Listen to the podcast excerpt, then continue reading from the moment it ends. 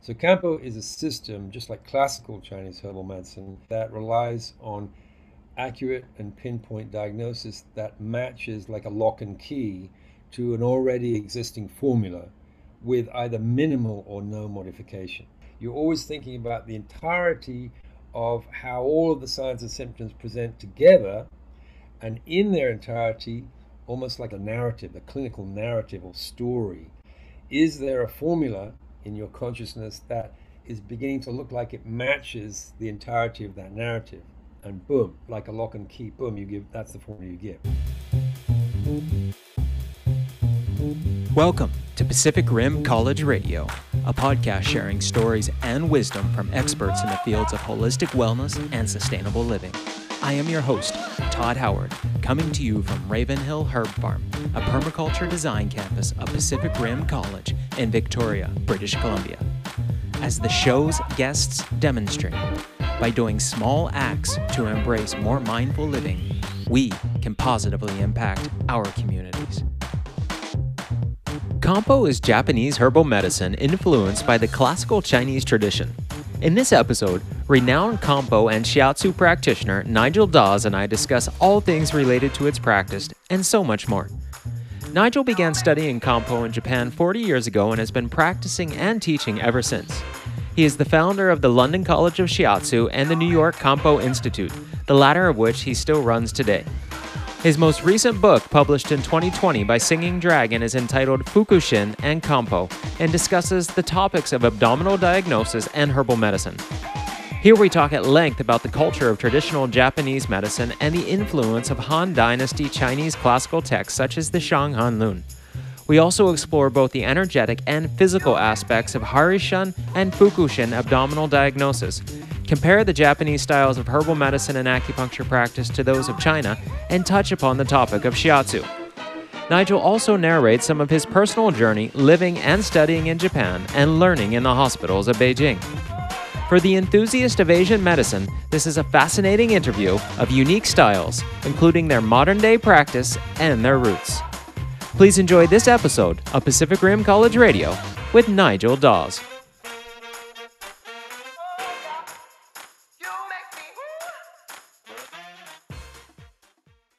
Nigel, welcome to Pacific Rim College Radio. Thank you for having me very much, Todd. Yeah. It's great to connect with you again. We were just reminiscing that it's been probably close to 15 years since I would say since, since you were at Pacific Rim College teaching. Raising my little finger, having tea at the Empress or something like that. Not exactly, but I remember. Yes. Yeah. That's right. And when you were here, you were teaching in part of the Japanese acupuncture program, right? Mm-hmm. Yeah, that's right. And now you are involved, and I guess then too, but now you're involved with something known as Kampo. Can you begin us with basically a definition of what Kampo is and oh, maybe sure, a, yeah. a little history of it for those listeners who aren't familiar? Absolutely, yeah. Well, I think the first thing to say um, is just that, you know, the, the word itself, Kampo, mean literally means no mystery mystery about it. So, you know, most people associate it with something Japanese, but in fact, the literal meaning is just the the method of the Han, the method of the Han Chinese. So it's actually a, a you know tipping the hat in deference to the Chinese tradition of herbal medicine in its classical form, meaning basically a reference to any and all herbal practice that is primarily informed by the classical texts of the Han Dynasty, meaning the Shanghan Lun and the Jingui Yaolue for the most part. So you, one could call Kampo essentially classical Chinese herbal medicine, if you like, uh, or if you wanted to be very wordy, classical Chinese medicine in the Japanese tradition, something like that. So the yeah, the Japanese in naming it Kampo is, is very clearly um, acknowledging the the origins and authorship of of the medicine, in this case herbal medicine, which is resolutely Chinese in origin. However, uh, since you can imagine um, the penetration of the materials began into Japan, and we think around the middle of the sixth century. So we've got it's about 1,500 years of fairly continuous lineage that then grew up within Japan itself. So I guess the, if you like to say, the Japanization of the original clinical ideas and practice from you know classical China. So there's a lot of aspects of Kampo that one could say are Japanese in nature. Um, the one that springs to mind most obviously is, for example, the use of the abdomen in practice in terms of diagnostic and treatment applications, which is not uniquely Japanese, but the Chinese in the modern era, certainly I mean the last two or three hundred years, have tended to drop that practice, and it's not very strongly continued in Chinese modern practice.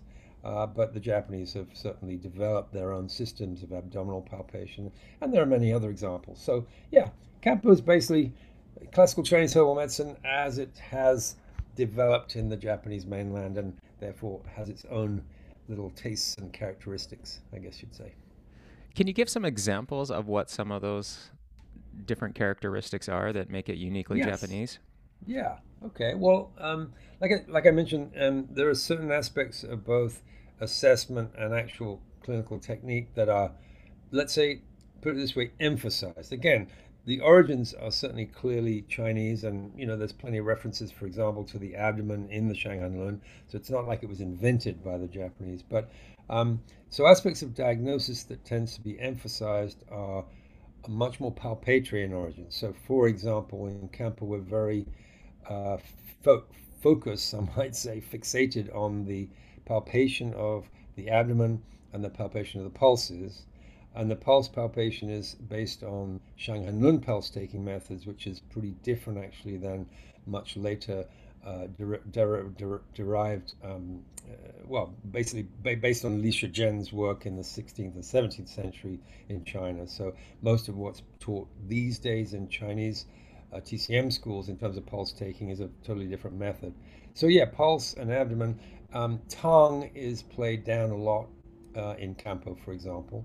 Um, so there are different sort of emphases within what any Chinese medicine practitioner or student would recognize as being originally Chinese.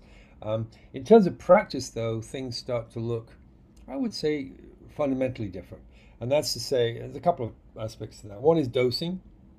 Um, the we haven't really got time in, in the scope of this podcast to talk about dosing because it's actually quite a complex issue. The more I study about it and read about it, the more I realize, wow, that's a that's a pretty key aspect of herbal medicine. Is like how much of these damn herbs do you give? You know, and the dosing in history would seem to be consistent, but it turns out actually the more I discover and research that that's not actually the case. And some of the measurement systems in ancient China are not clearly understood. We don't know exactly what some of those terms of reference actually meant in terms of weight.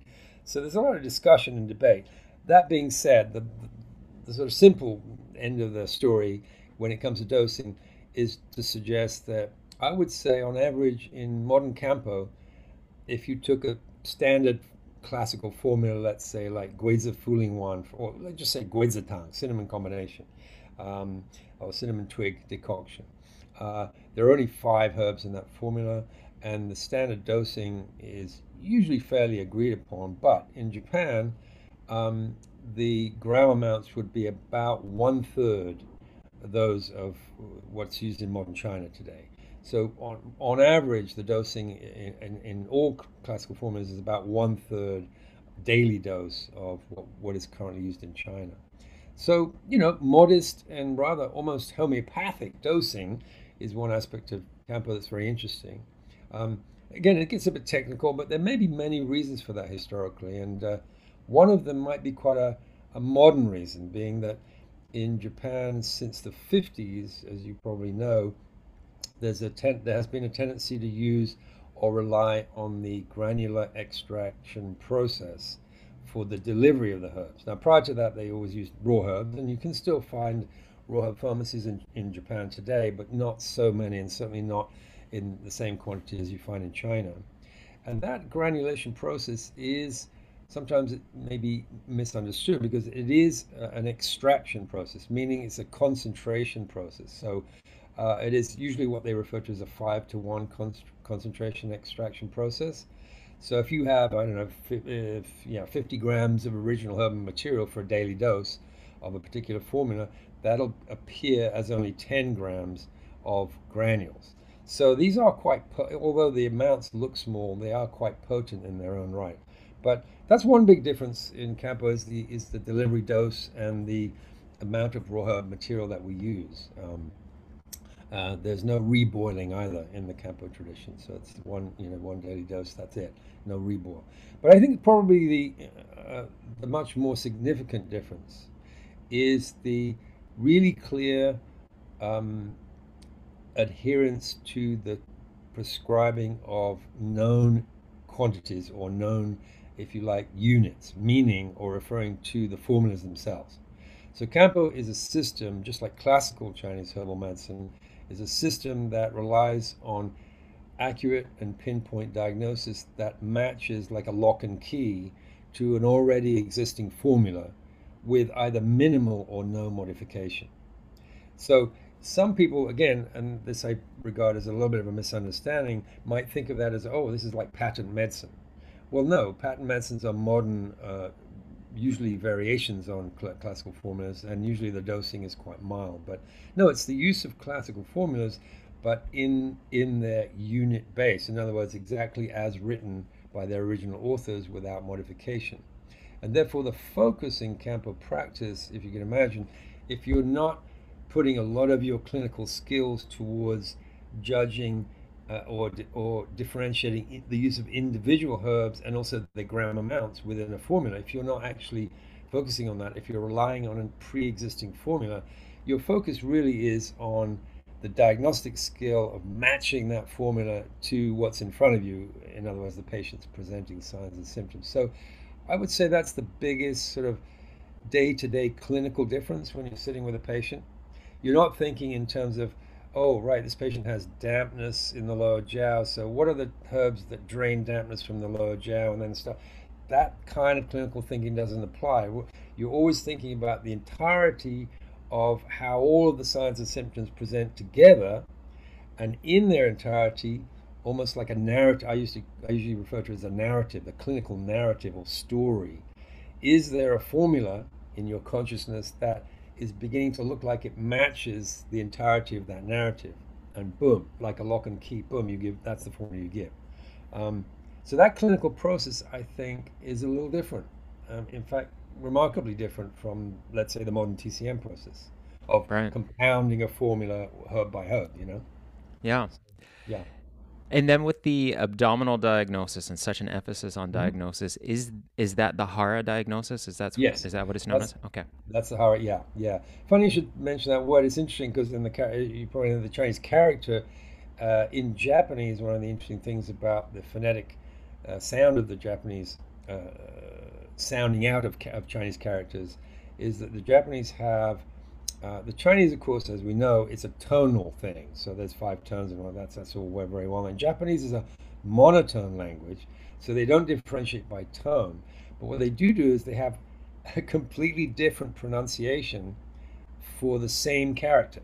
So an example is exactly the one you've chosen, which is the character for hara is the same character that is can also be pronounced as fuku, or in, in Chinese fubu.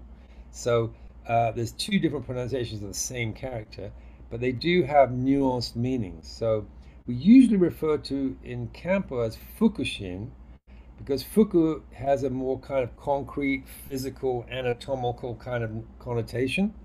So, you know, the Fukushin in Campo is quite, I wouldn't say it's like a Western abdominal exam, but it is quite, you know, we palpate for succussion sounds, we listen for gas, we listen for fluid, we palpate the border of the rectus abdominis. You know, there's a lot of anatomy and spe- specific, um, you know, concrete, tactile kind of quality to it. And I'm saying that because I'm thinking, since I'm a shiatsu practitioner as well, for example, some body work methodologies that use the abdomen, they would refer to qualities in much more of an energetic sense, right? Much more kind of touchy feely, not quite so concrete and they would then refer to that as harashin. So fukushin is a sort of more physical exam, and harashin is a slightly more, we could call it energetic palpation of the abdomen, uh, even though it's the same character. It's kind of interesting. Hmm. Yeah, that's interesting. well, it does. Yes. Yeah. And is that because Fukushin has more of a modern twist or derivation to it? I think Is- I think you're absolutely right. I mean, it is it is modern in the sense that we're talking sort of late, mid to late 17th century. okay. So this is the beginning and and then moving into the height of the Edo period in Japan, which is contemporary with the Ming Dynasty in China. So you know it's old in some sense, but it's not that old in the in the trajectory of Chinese medicine as a whole.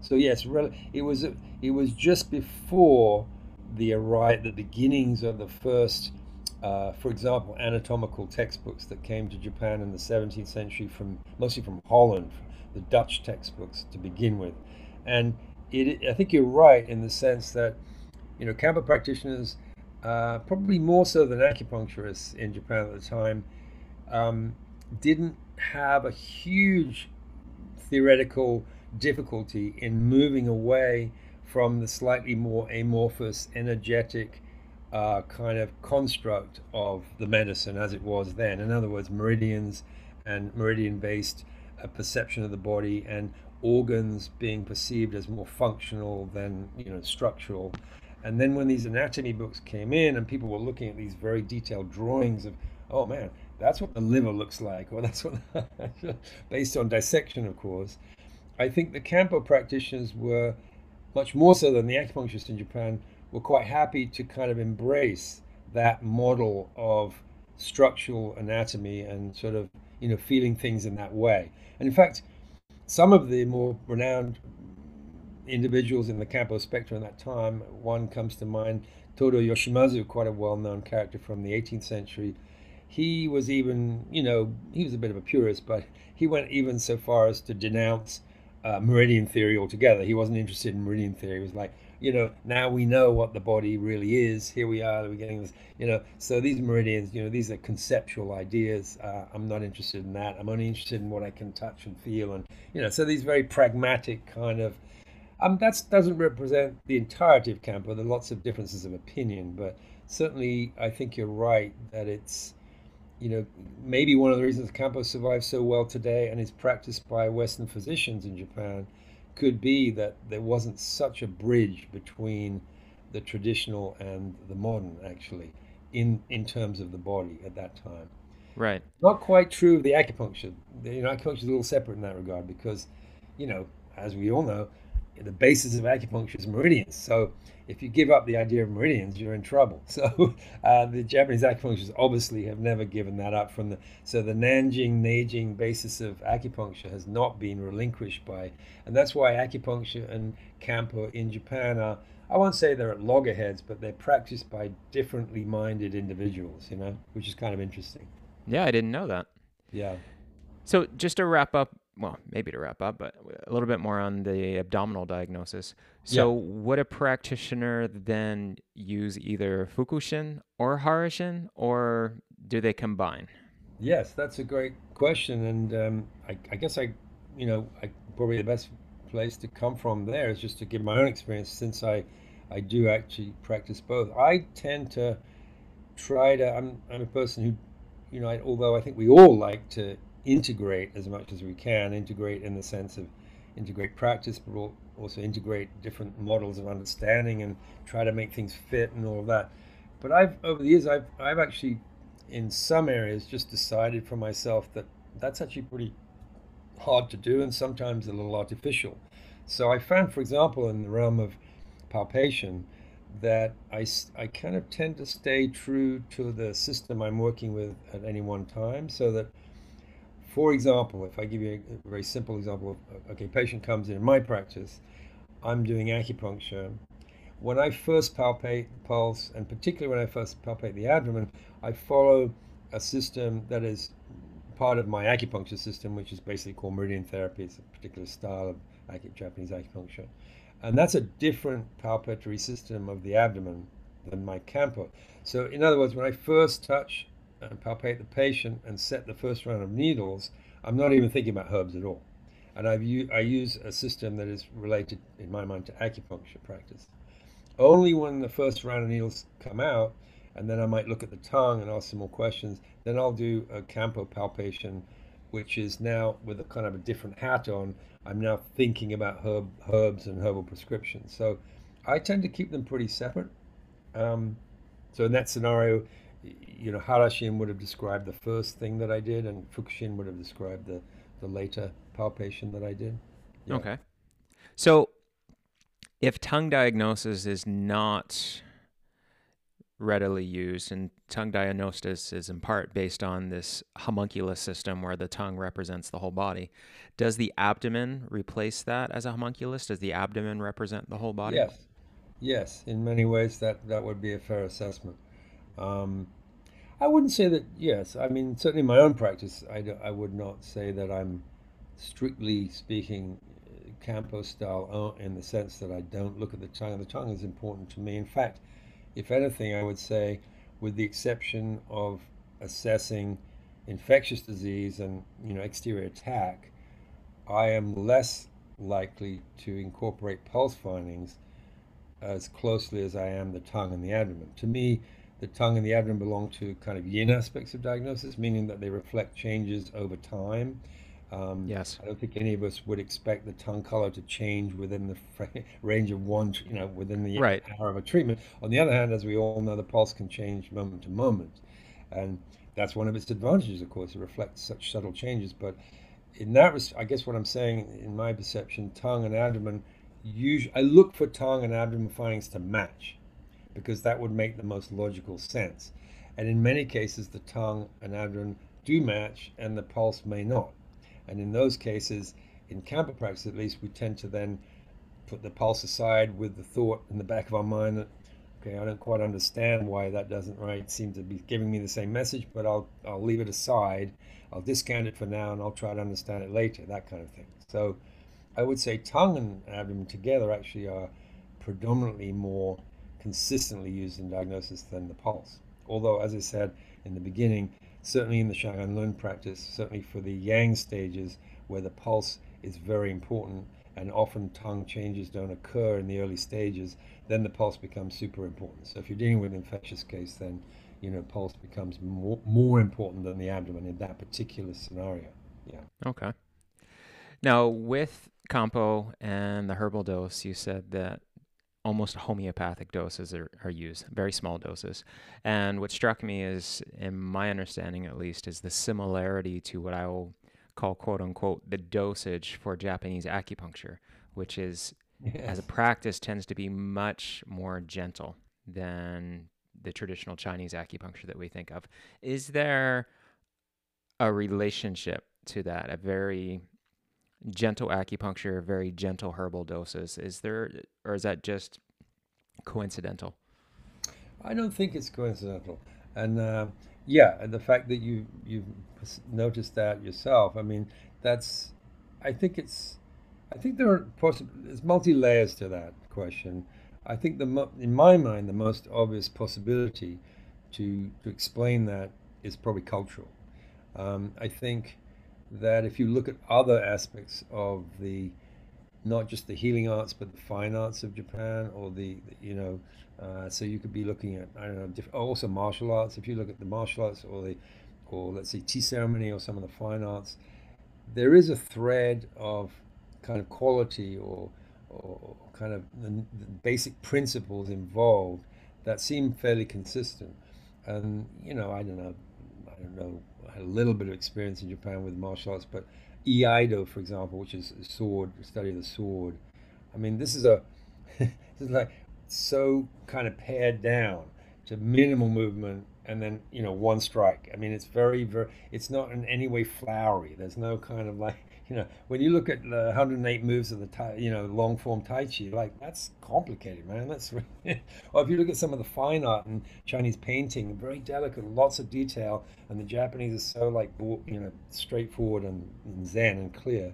Um, I think there is a cultural aspect amongst the Japanese that is I won't call it anti-intellectual, um, but it, it is it is almost a kind of there's a Japanese proverb which is uh, Ron Yori Shoko, which translates as evidence is more valuable than logic. And it's a kind of every Japanese person, even today, is kind of familiar with that kind of saying.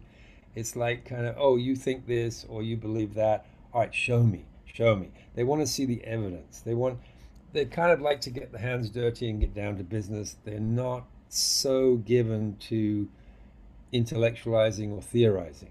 And I'm not suggesting that there's a value in one or the other. I'm just noticing there's a difference. And for example, in China, certainly from the neoclassical period, um, there's a lot of value placed in what they call the scholar physician tradition, where a lot of you know acupuncturists and other physicians were also scholars, very high level scholars of many of the arts, including you know pa- painting and fine art, and you know supposed to master all these different things. And there's um, that's why they hung around the court, and they were often you know patronized by the court and, and, and, paid by them to do all these studies.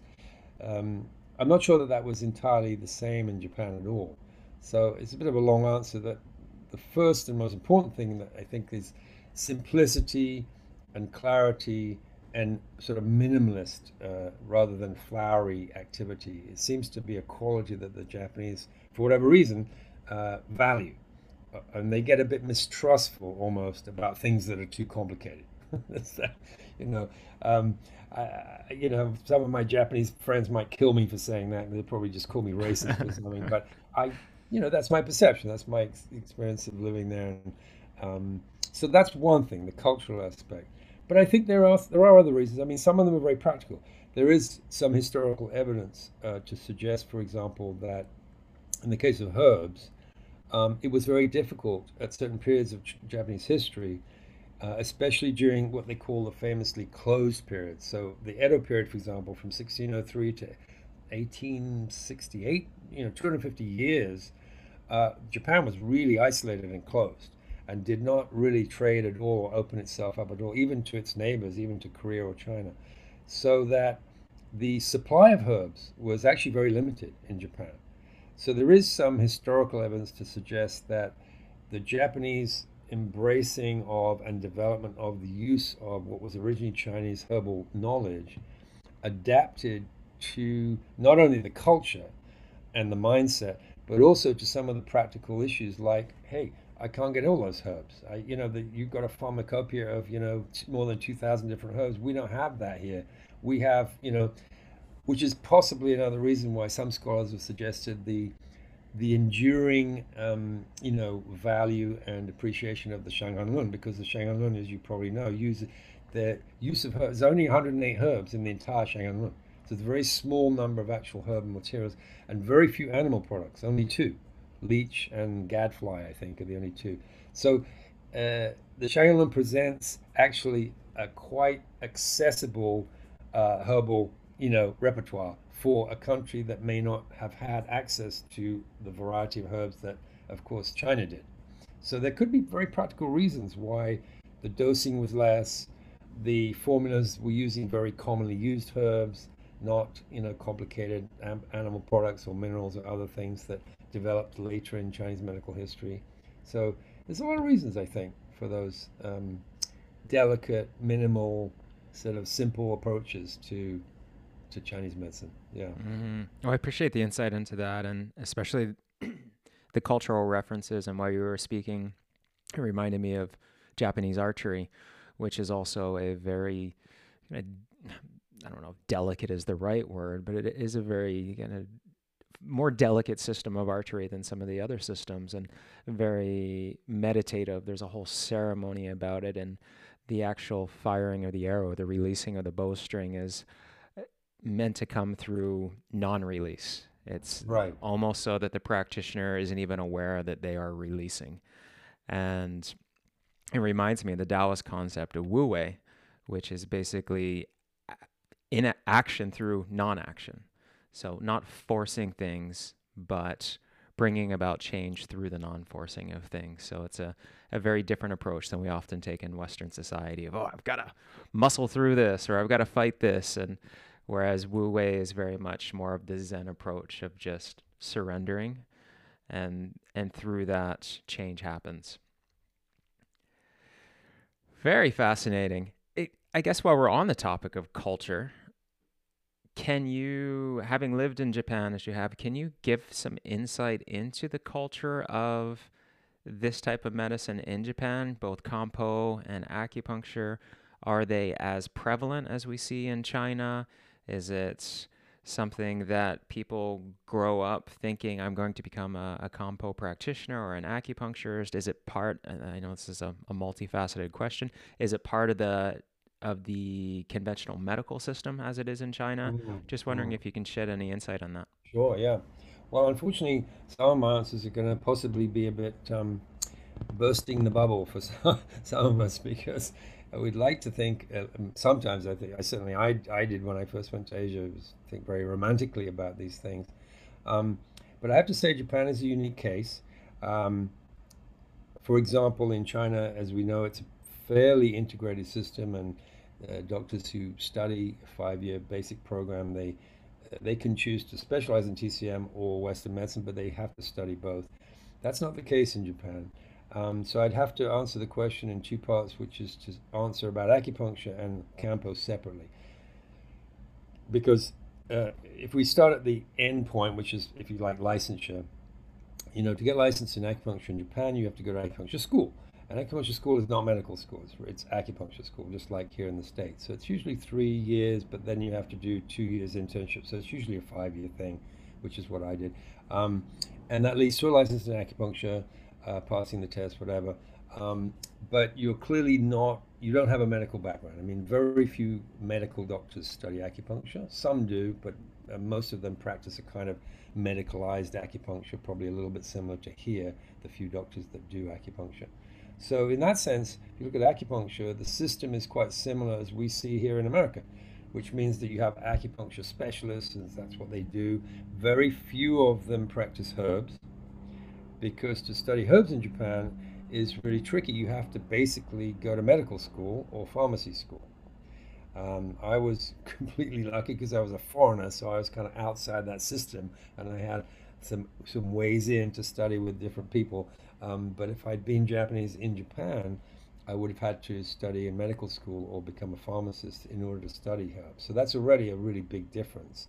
So it means you have these kind of two coexisting communities uh, which means that as a, if you're a patient in Japan, uh, you'd go to an acupuncturist almost exactly in the same manner you might go to an acupuncturist in this country, meaning that it's private medicine, it's by you know usually word of mouth referral or something like that.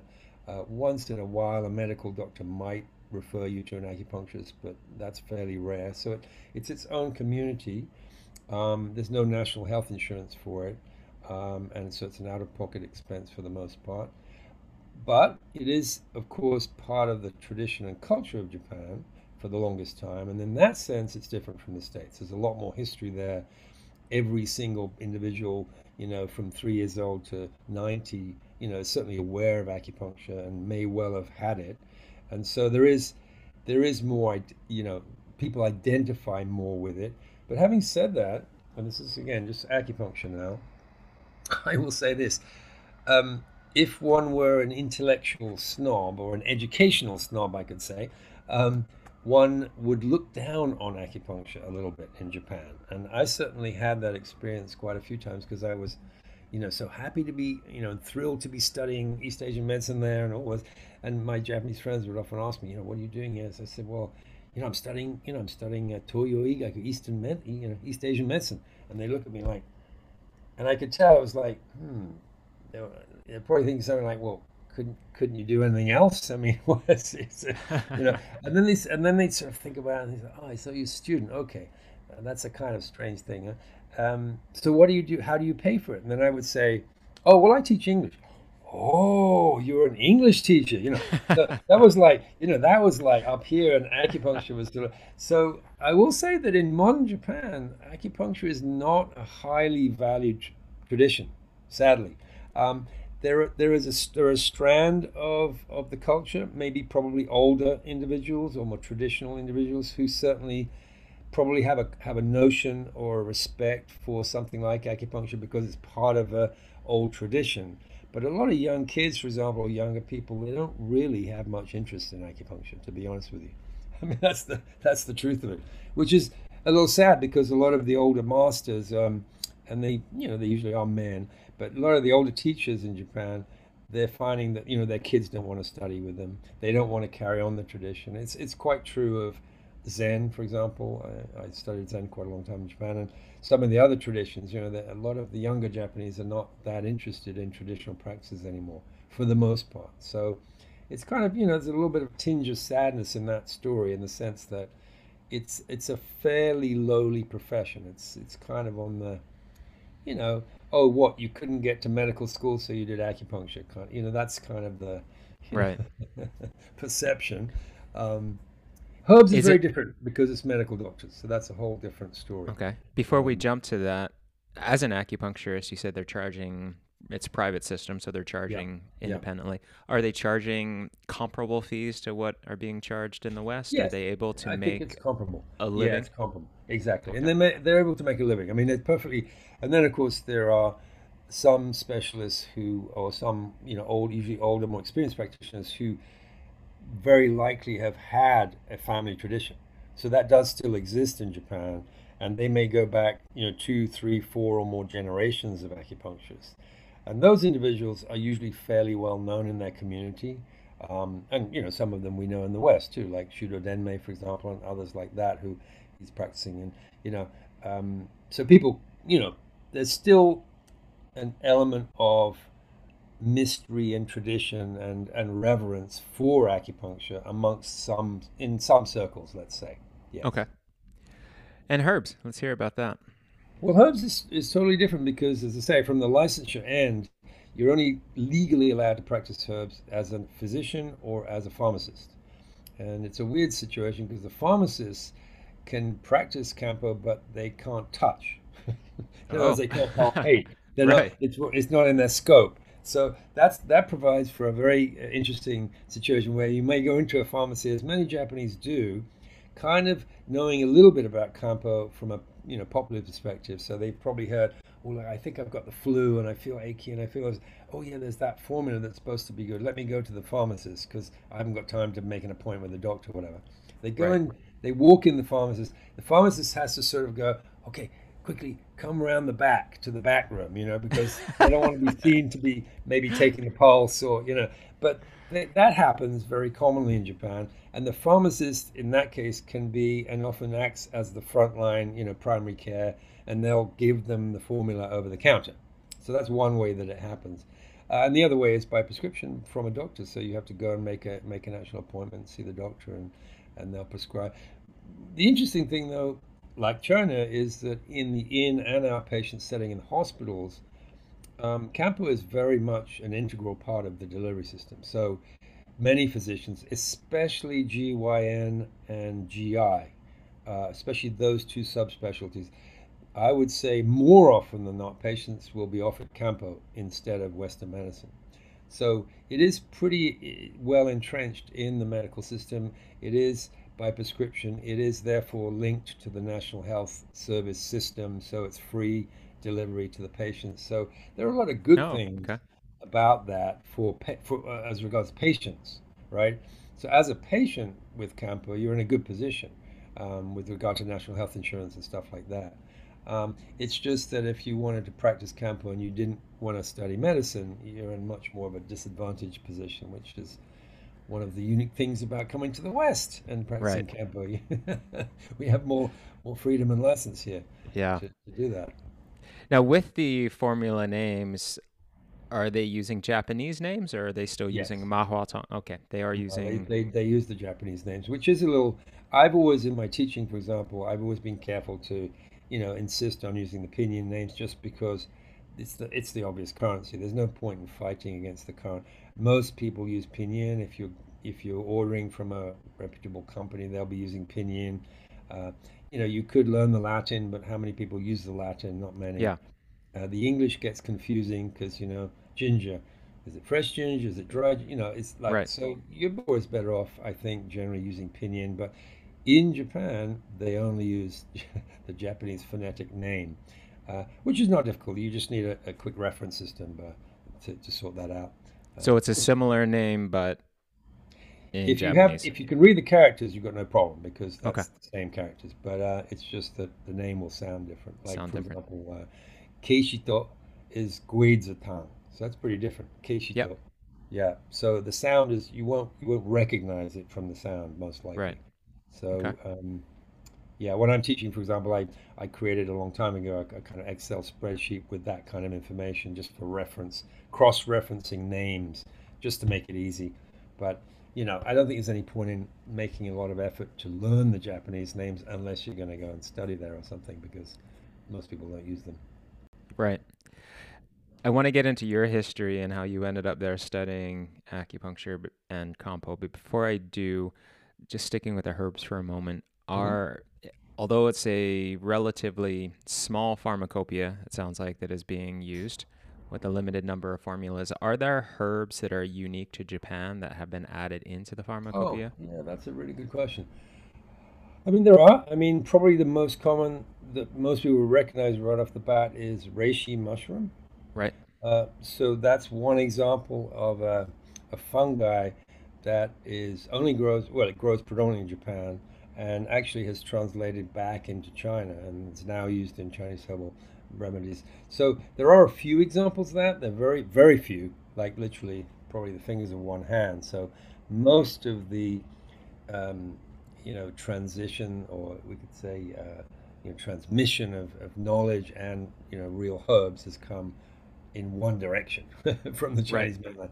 But um, yeah, there are some examples of some things. Uh, another good example would be Chinese, uh, Japanese cherry bark, uh, which is used in certain skin formulas, um, which I didn't actually realize. It's kind of interesting in my experience. When I first worked in a TCM school in the clinic, um, I had a few examples of just discovering because of my Chinese colleagues coming to me and say, "What is that?" And I'm like, "What do you mean? What's that? That's a formula." Oh, we don't know that formula, and we don't know the ingredient. Was so that was very surprising to me and interesting actually. I learned that you know some of the things that I took for granted as being prevalent in all practitioners, in fact, were unique to Japan and unique to Kampo, but there are really not that many examples. For those few that do exist, if we're Mhm. using formulas primarily based on the Shanghan Lun and the Han Mhm. Dynasty classics, are they modifying those then? Because you said there was very little modification. Is reishi being added in, or are they still giving a classic formula and going, "Ah, and I think I'm going to add some reishi to th- for this patient as well? Um, modification in Kampo is usually done with one or two herbs. And the rule of thumb, theoretically, is if you're modifying by more than two herbs, you got the wrong formula. That's kind of the, the rule of thumb. And therefore, because it's only one or two herbs, there are, one could say, um, almost like standard or regular or common modifications that are done. For example, Jiawei Xiaoyao San is a modification of Shaya Xiaoyao Wan, and in Japan, they don't even bother with prescribing Xiaoyao Wan for the most part. They're always going to add, uh, you know, the other two herbs uh, in Okay. that case. Uh, Jiawei Guipi Tang is another example. So typically one or two herbs modification only, Okay. or different formula. Got it. All right. I want to hear how you got into this. You you went you to probably Japan. you probably don't because it's not it's not terribly glamorous or exciting. Well, I, I I'm I wish there was a story like I was healed, and then you know, because we all know examples of that, and, and that's always encouraging when when people do have that direct experience. And I didn't have that at all. I mean, I'm a I'm an arts graduate. I I, I got a master's in comparative literature. That's my background. Um, so I like to read. I like to I like to think. Um, and I, funnily enough, um, almost came to your neck of the woods because uh, I was graduating in England from my college. Um, not sure what I wanted to do. Many arts graduates are in that position. I was young, obviously, and I thought the thing to do probably was just carry on, you know, do my PhD. So I was studying comparative literature, and I applied to UBC yep. um, and Berkeley in California. And I got a I got a place at both places. I decided I was probably going to go to Berkeley in the end, actually. So if you can imagine, I'm like, it's May of my graduating in a senior year at college. I've just got. I'm thinking like, okay, in September I'm going to be in the United States. And I don't know what really happened. I just one morning I was just thinking, you know what? I don't really want to go on with this full-time education thing. I'm like, I want to travel. I want to, you know, I've, I've been doing this for a while. I'm not that, I don't think I want to become an academic. So anyway, long story short, I actually decided I'm not going to do it. Uh, my Yeah. dad nearly killed me. I remember he's like, "Why are you giving up this, you know. I remember my parents were like, "What are you doing?" And uh, I found, I think through a friend, I can't remember exactly the the origin of it all, but someone said to me, you know, you could teach English in order to do other things, and the best place to do that is Japan because it was the the 1980s. The economy was really good. Anyone could teach English. So I went up right the month after. So in June of that same year, which was 1982, actually, I went. Um, I did a three or four month, you know, brief training program in EFL, English as a foreign language, because I thought that would be useful. And off I went to Japan. Um, I was also interested in going to China, but it was pretty tricky to get into China at that time. So I went to the to Asia with absolutely no preconceived idea of what I was going to do at all, other than I probably could teach English and that would help me survive, and then I'll find something. so I landed in Japan, and you know, really, it was just very serendipitous. The, the, the people that I happened to meet were all because you don't understand in Japan in the early 80s, it was quite for a foreigner, it was quite an expensive place. Um, so you didn't. It wasn't really on the backpacking route. It wasn't like Thailand or you know India Yeah. or something. No, it was like this is a serious country which is expensive. So if you're going to stay there, you've got to get a job. You've got to do something. So the the foreigners that were there, and there weren't that many there, were usually involved in something interesting. They were either students or expats or working or doing something. So I, in the short space of time, I met a whole bunch of fascinating people. People studying shakuhachi flute, people studying buto dance, people, a lot of people doing martial arts. And then sooner or later, I came in touch with a group of people that were studying acupuncture. And I'd never really heard much about acupuncture. I sort of knew what it was vaguely. So anyway, long story short, I, I went to a class, um, and I thought, wow, this is this is pretty interesting. Um, I started to study a little bit, and then it became more formal. And I entered the school, and really just sort of went from there. it's like a, I signed up for the what I thought was a three-year program, but only when we were coming to graduate the, the three-year school, they told us, "Oh, by the way, you now have, in order to get your graduate certificate, you have to now do, t- you have to find, uh, find a mentor, and then work in their clinic for two years, and then we'll give you a." So, you know, the kind of thing you'd never get away with in the United States these days. It Um, must have been lost in translation the first yeah, time right.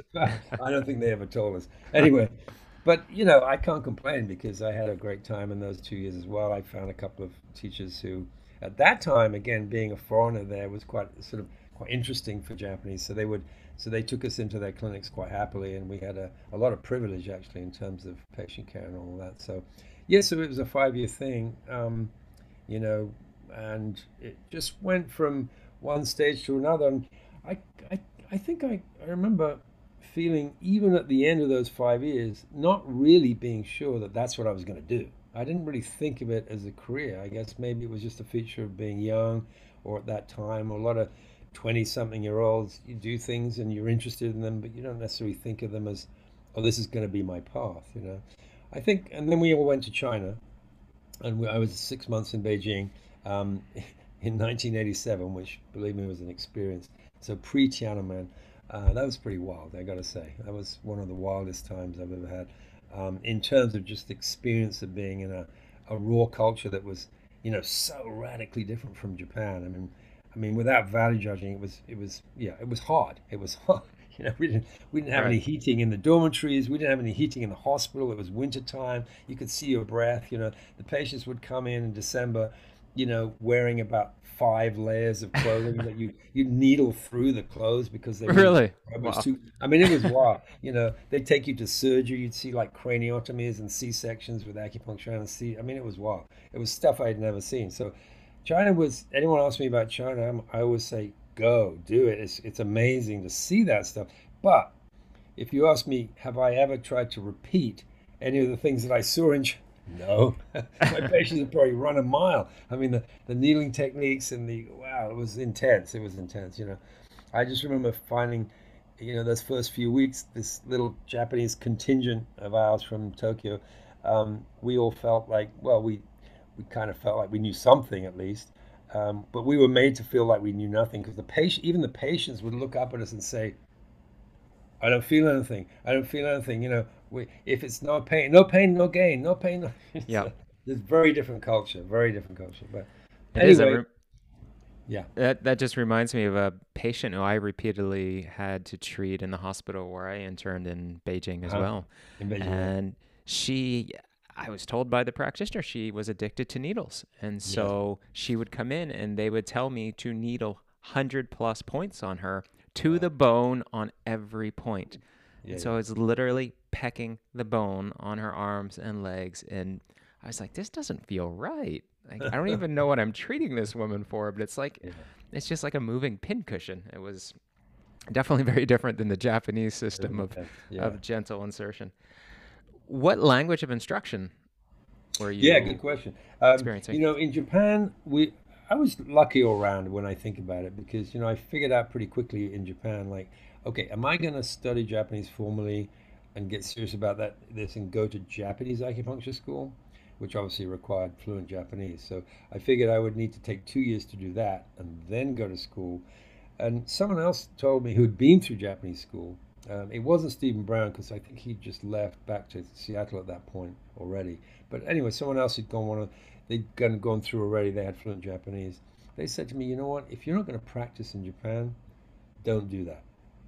You want to go to one of these, and there were a few known schools. I went to one of them where it was run by Japanese teachers, uh, but the language was English, but it wasn't official. It wasn't an official government approved school, uh, which you didn't do because you weren't going to take the Japanese license exam at the end. So that's the school kind of school I went to, and in that scenario, you always had people in class who had fluent Japanese. And uh, funny enough, another Nigel, uh, we, call, we, we had the English Nigel and the Australian Nigel. So my Australian friend Nigel had been in Japan. He was studying shiatsu actually predominantly. Uh, he'd been there 10 years already, had fluent Japanese. So he became uh, one of the main translators in the class, which was super helpful. And uh, we're good friends to this day. So I really owe a huge amount to him um, in Japan. But then in China, we paid a relatively at that time small amount of, in dollars cash for interpreters. So we had interpreters there, and that was really the only way to kind of connect with the teachers directly and so on. So, yeah, Right. we had the privilege of learning mostly in English. Yeah. And your decision to then study Kampo, was that also in Japan that you did that at a Yes. different time or the same time? It was a little later because, to be honest with you, the f- thing that re- inspired me most most quickly in Japan was shiatsu. That was the thing I, you Yeah. know, that appealed to me at my kind of gut level. I loved the shiatsu. We had to do two years of intense shiatsu in the school um, as part of the acupuncture training. That was a requirement for all students. And a lot of students bitched and moaned about it. You know, we came to study acupuncture. We don't want to. But I really liked the shiatsu, and I then found a teacher outside of school who became my mentor for all the five years I was there. And I used to have, I had treatments with him every week for five years. I mean, he, he was a really close, you know, teacher and friend of mine, and a great practitioner. So I really loved shiatsu, and, and through shiatsu, I think my feeling for acupuncture grew in terms of meridian work and palpatory stuff and all that. And during that time, I would say the first two or three years, I didn't really have much contact with herbs at that time. Um, it was quite enough to try to learn all this uh, tactile stuff. But we had um, a New Zealander actually who was a pharmacist by training, who married a Japanese. Um, I remember him really well. He sadly he's passed away now, Peter. But he, uh, we we started badgering him sort of somewhere halfway through the training.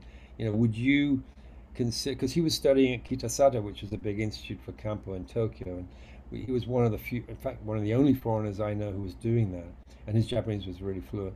So we were a few of us who were interested in hers. We kind of badgered him, and eventually he he actually started teaching us um, in small groups.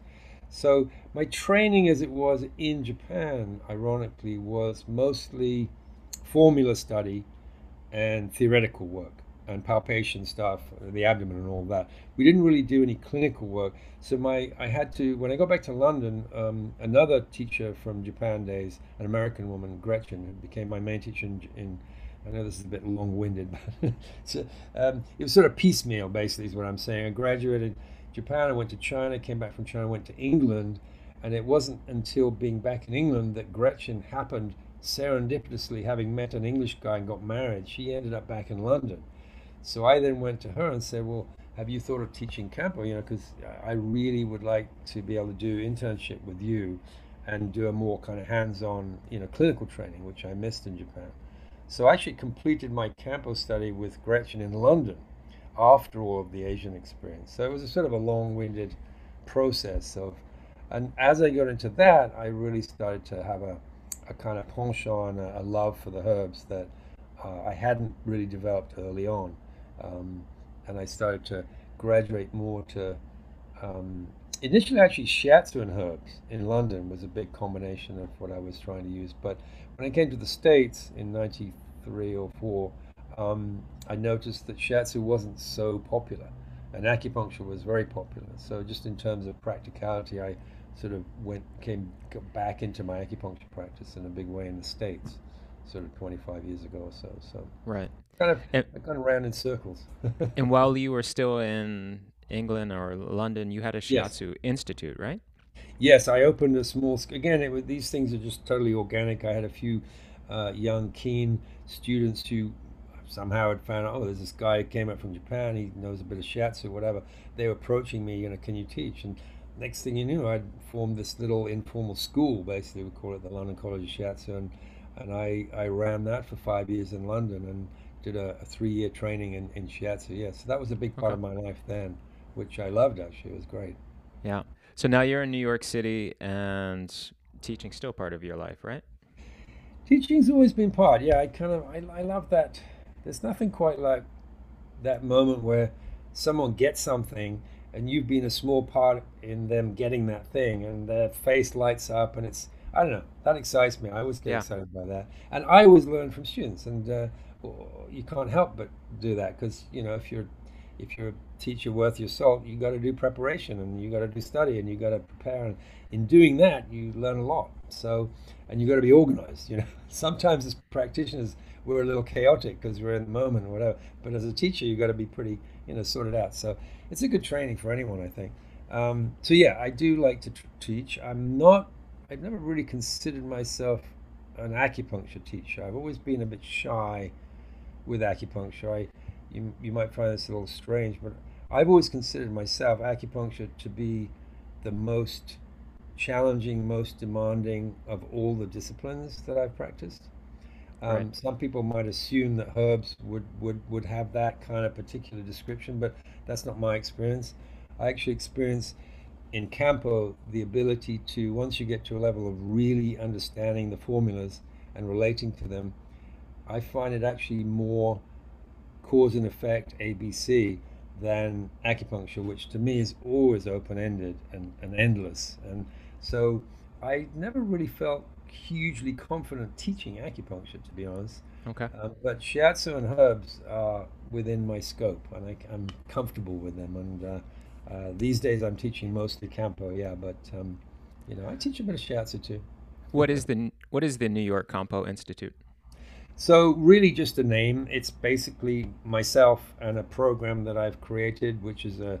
It has different formats, but it's about a 300-hour postgraduate training. So you have to be a licensed uh, practitioner to apply for it, and I do it in different formats. It may be weekend format, maybe a more intensive format but it's the same curriculum, usually over a one or two year period, depending on which kind. So that's the main flagship program. I've I've done a few shiatsu things as well um, on the side uh, under the name of the institute, but it's basically myself and either another institution or an individual or a group of graduate students who basically ask me to teach, and so I use the I use the materials through the institute to to deliver that stuff. Yeah. And so, as postgraduate training, you said for licensed individuals, is that licensed in herbal medicine or in acupuncture? Yeah, that's a really good question. And that's one of the advantages of the Kampo system, in my opinion, is that because it's it's it's it's not separate from the study of acupuncture. Obviously, the basic understanding and underpinning theoretical foundations of Chinese medicine is the same for acupuncture as it is for herbs, but uh, since it's not TCM, we're not using the same language exactly, and a lot of the assessment tools are different and unique, meaning that you could be an acupuncture graduate or you could be an OM graduate, and you'd both be in more or less the same position of learning something new when you come to the Kampo system. Okay. So I don't dis- I don't discriminate.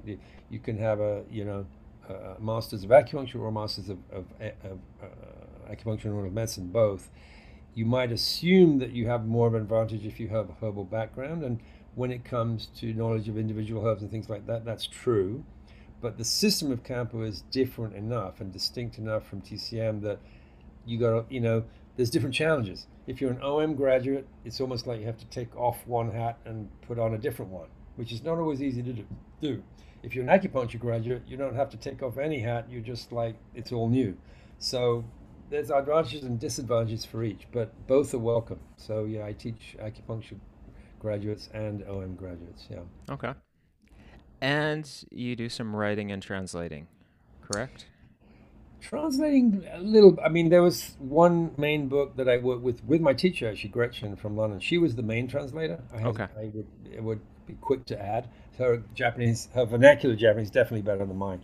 But I did all the technical stuff, so I had, did a lot of vocabulary stuff and this and that. So my translation skills are probably not good enough to, to do an entirely complex book, but I was certainly able to assist her in, in, in producing that book. So no, I'm not really a translator, but um, I do like writing. I find it very therapeutic. Um, I, I enjoy it. I enjoy organizing my ideas and and sometimes hopefully coming up with something that's vaguely original or different and I have I did enjoy the abdomen book very much, the more recent book that I did, uh, which was you know good five years in the preparation, but it was hmm. um, I did quite a bit of research for that and found it really fascinating. So that's the Fukushin and Kampo. Fukushin, yeah, Fukushin Kampo, yes. And that's by Singing Dragon. That's Singing Dragon, yes, and they're they they're very keen to. Uh, we sort of rather grandiosely came up with the idea of a trilogy, meaning oh. that the book on diagnosis, uh, a book on formulas, and a book, and a case study book. That was the the trilogy idea. So um, I'm working on it. I've I've put in proposals. They're very keen to to do follow up and pr- publish both those two. But I'm working on the formulas book right now, and I'm also having a um, an intern of mine compile some of my own cases and see if I can start to get some you know material together to, to look at a case study book as well. So a couple of ideas I'd like to do. But. So two more books in the works potentially. two more books. Yeah, but then I'll be done. That'll be enough. yeah. Well, this is great, Nigel. It's it's been really fun catching up with you, and I haven't done any uh, really study at all of Japanese acupuncture since you guys were were at Pacific Rim teaching the program, and even then, my my study was was not complete of it, but it's really nice to be able to learn some of the culture there and some of the history behind the, the medicines and uniqueness behind the diagnosis and treatment strategies. Thank you for all of that. Yeah, no, absolutely. Yeah. I do think, um, yeah, I just want to add one. Again, it's I always have to tread carefully here because I obviously, and maybe obviously, I'm a bit of a Japanophile. I'm certainly not, uh, I would like to think I'm not in any way, you know, against the culture of modern China. Um, I'm not wild about the politics of modern China, but that's another story. Um, but you know, I would just say, in many ways, I'm unqualified to make any pronouncements about Chinese medicine from China because I haven't really spent enough time there. But I would say one thing about Japanese medicine practices that seems to be true from my own experience, and that is to say that having worked in two main settings in the West, one in London and one in New York, urban settings, admittedly, uh, with obviously Westerners, I do think that the modern, and that is to say, the last maybe two to three hundred years of integration of modern medicine with traditional medicine in Japan has meant that it's produced a system that I think is perhaps a little bit more accessible to Westerners. Um, more naturally than maybe some of the you know practices that you'll find currently in China. Um, and again, that's not meant as any criticism. It's meant as a kind of, I think some of those things in China that are maybe almost unchanged for a long time, they, it's sometimes hard to translate to a modern, you know, westernized urban setting. Um, so that's all I would say. I, would say that if you, if there is any advantage at all to studying Japanese systems, other than maybe your appeal to a certain nuanced, subtle kind of approach that they often use. It's that I think Western patients may possibly be more, you know, suited to the techniques than some of the Chinese techniques that might be quite foreign to, to some Westerners. So I would say that. Right. Yeah, well, thank you for that. Where kind of ironic because Chinese medicine is predominant in, in America compared to Japanese medicine. Well, it is, that's anyway. for sure. Yeah. yes. Where can people learn more about you, Nigel?